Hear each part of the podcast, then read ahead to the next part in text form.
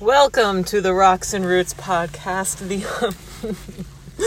the most unprofessional podcast, hiker or otherwise, on Apple Podcasts. I am one of your hosts, Tumbles, and to my right, the incomparable. Cranky, I am your other host. we just finished Sorry, we're in my car. eating. So we're going to start out with a recommendation. So in Gettysburg, mm-hmm. the blue and the gray, most amazing burgers ever. I am. We are both eating the Longstreet Burger. Yes, it has.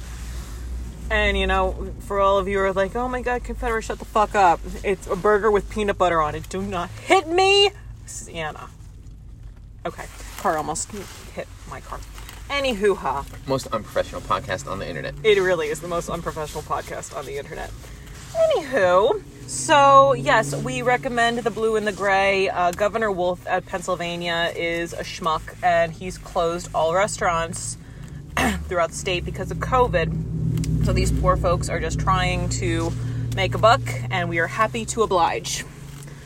So anyway, I'm going to take a bite of my burger while Cranky talks here.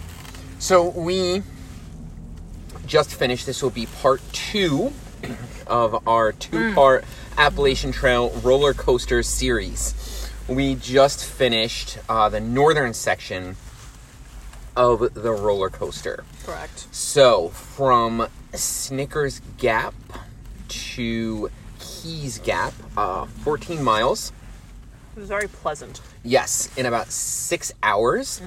Immediately, I'm going to give this a 3.75 out of 5. It was a 4 But because it is very, very pleasant.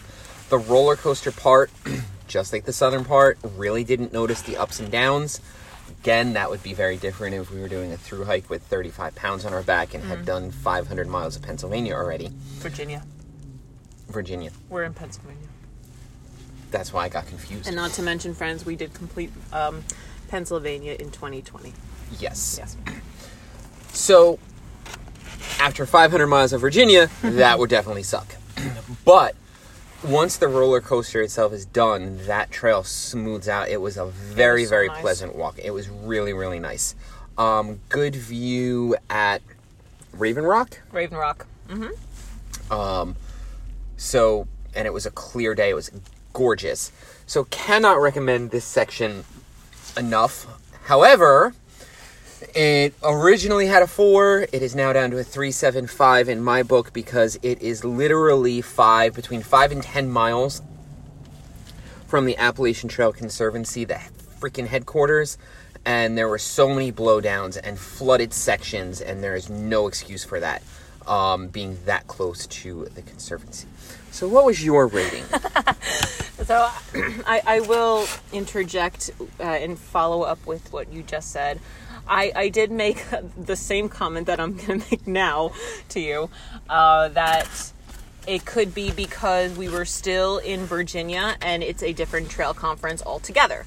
So, whoever it is, screw you. We could have had a much better time. yes. Uh, I gave this, just to be different, a 3.8 out of 5. So close. So close. I, I feel like we're on the Price Is Right here. So I gave it a 3.8 out of 5. It was a very smooth trail and it was perfect because the last time we did a longer ish hike was November 28th. And it was a nice little introduction back into the swing of things. And as uh, it is January 2nd, a nice introduction to the new year.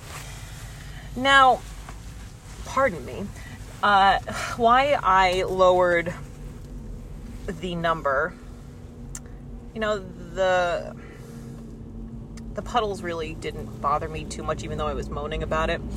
Um, and it's really not the trail's fault at all. It was the people that we encountered today on the trail. Now, for those of you who are saying, you know, well, it's good that people are outside. Yes, I 150% agree that it is wonderful that people are out and about, and it was 50 degrees today on January 2nd, so I don't blame anybody for being outside today. However, I- we have like a thing against day hikers. And we are basically day hikers. Yes, but we're a different class. We're better than them. You hear this elitism right here? This is, you know what? We're supposed to be family friendly and, and you know, all include what inclusive is that? Yes. Yes. Okay. But apparently we're not. So, anywho, yes, the the people that we encountered today, it was a mixed bag. You had your section hikers, your multi-day people. You had your definitely your day hikers because the trail just lended itself so beautifully for a, somebody who doesn't really go out hiking much but wanted to get out into nature. However, there's the whole issue about masks. Now, we're gonna get such shit for this. Oh well.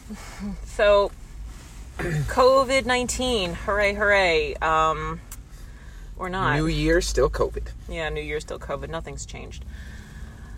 So, if you want to wear a mask, by all means, wear your mask. If it makes you feel safe, please do so. But try not to judge anybody, especially on trail where there's flowing air. It was pretty windy today. Uh, we were walking by, didn't spend more than I think five seconds passing Correct. these people. Don't be an asshole judging others that don't have the masks. We don't wear masks on trail. And I refuse to wear a mask on trail unless I'm in a big group and people are kind of worried. Trail is where we get away from masks. Correct. So we played this game today, and would you mind explaining the game that we played today while I continue with my burger? Sure. Thank you so much. So the game was, and we noticed this after the first couple of groups we passed. Mm-hmm. What would the day hikers do? And I will say, this did not happen with section hikers. This did not happen with people who are obviously out there for more than a day. So good on you guys. But the day hikers, the city folk out getting their, their air with their mask on, did one of three things. They were either just hiking with the mask on, which is okay, and then they would walk by us. That's that's okay. Don't mind that. But if they didn't have their mask on and they saw us without our mask on, they would stop and trundle off trail into the woods and make a big show of putting their mask on. And we're friendly, so we say good morning, good afternoon, and we get I'm sorry, what? Oh, okay. through their mask, and we get looks. Um, so yeah, don't be a douchebag. So, can I, may I give some examples? Sure.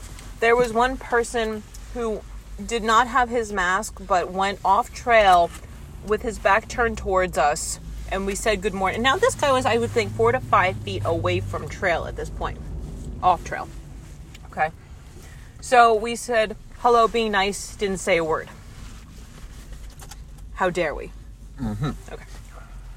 The second group that stood out for me during our hike today was a family of five, I think. Three boys, Yes. father and mother. And they didn't have their masks either. So we're like, hi, how are you? We are the nicest assholes on the trail. I, I, I truly believe that. We say hello to everybody. Everyone. We Yes. we are try we try to be good stewards if people need directions or help. So we say hello. They didn't answer us, but they held their breaths as they walked past us. why? What? Just why? Well, This is the worst we've seen it yes. in the almost year that we've been COVID hiking. Which I'm surprised that this is the worst it's been in Virginia. Mm. So, a little background on this. A, we feel judged. B, the follow the science crowd doesn't follow the fucking science. COVID is transmitted primarily by being in close contact with someone who has the virus for more than 10 to 15 minutes. This is why it's transmitted mostly in households. On the Appalachian Trail, when the wind is blowing and you are passing someone for four seconds, the chances of a droplet flying out of our head and you ingesting it are about 0%. So the hysteria and the judgment is what is annoying here. I would say. Do you think we've lost a bunch of people by now? Probably. Goodbye. All right, sorry, folks. Actually, no, I'm not. So, any anywho, we made it. We moaned and groaned, and we made it, and felt pretty good. Trail actually. itself was Trail great. was great. Highly recommend it. Mm-hmm. Just whatever. I don't know if that trail conference isn't doing work because of COVID or what, but it does need some work. But other than that, fantastic. A great start to the new year. Absolutely. And so we have about we have five miles left to connect where we ended today, Keys Gap at Harper's Ferry. If we had gone the extra five, we would have gone. We would have finished probably in the dark, mm-hmm. And we didn't have our headlamps. At least I did not. I did, but Oh, I didn't, good. I didn't So- feel like doing that. I felt like coming to Gettysburg and getting a peanut butter burger. All right, which is called the Longstreet, by the way, if any of you are interested. Yes. So next week the plan is to do that five miles and bike back to a vehicle. Um, and we'll get a flashback episode in because we're not going to do a review of a five mile hike. No, Um, highly recommend Nina's shuttles. That was our original plan. Um, we talked about Sharon last week. We'll, we'll give a shout out to Nina. yeah, you can find Nina on, on the trek as well. She was great, um, made all the arrangements. The price was fantastic. However, she called last night and said that she was ill. Hopefully, she is doing better. So we ended up staging cars, which not which the- was rough. yes, Yeah, so we left New Jersey at 3:15 this morning and got to the trail about 7:45. That's when we started. yep. Eh, it was tough. Getting a shuttle is better because then you can trade off driving. One person can take a nap. Yep. Um, So we highly recommend you know, Shuttle service. shuttle services, definitely. um, What else? Oh, last week we neglected to mention Oh, in yeah. part one uh, plants. That's kind of the other thing we want to do with this talk about shit we learned. So, last hike after Thanksgiving on the southern section, we learned About the Osage orange. Osage orange. Now the Osage orange goes back It's a prehistoric plant. thousands and tens and thousands of years. They used to be eaten and shat out by mastodons, and that's how their seeds would spread. That's how old this plant is. And it smells like an orange, so no wonder these mastodons liked it. they got their vitamin C.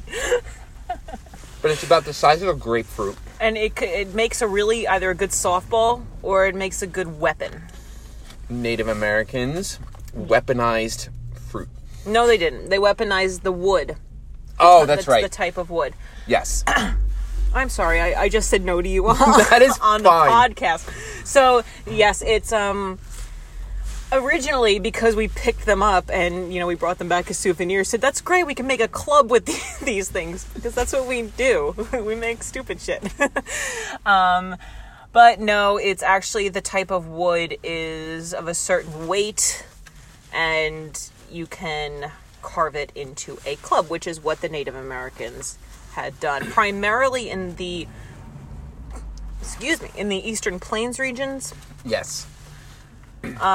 so there is your little bit of history today would you like to add anything else Nope. Just said it was an oddity to see this plant out in Virginia. yeah I think that will do it for today. that'll do it for today we probably forgot a lot uh, go check out our instagram which is rocks underscore and underscore roots underscore pod uh, on insta. And please like our stuff rate our wonderful unprofessional episode. This is episode three. All right so we'll see you next week for epi- well you'll hear us for episode four next week. All right. all right. Ciao for now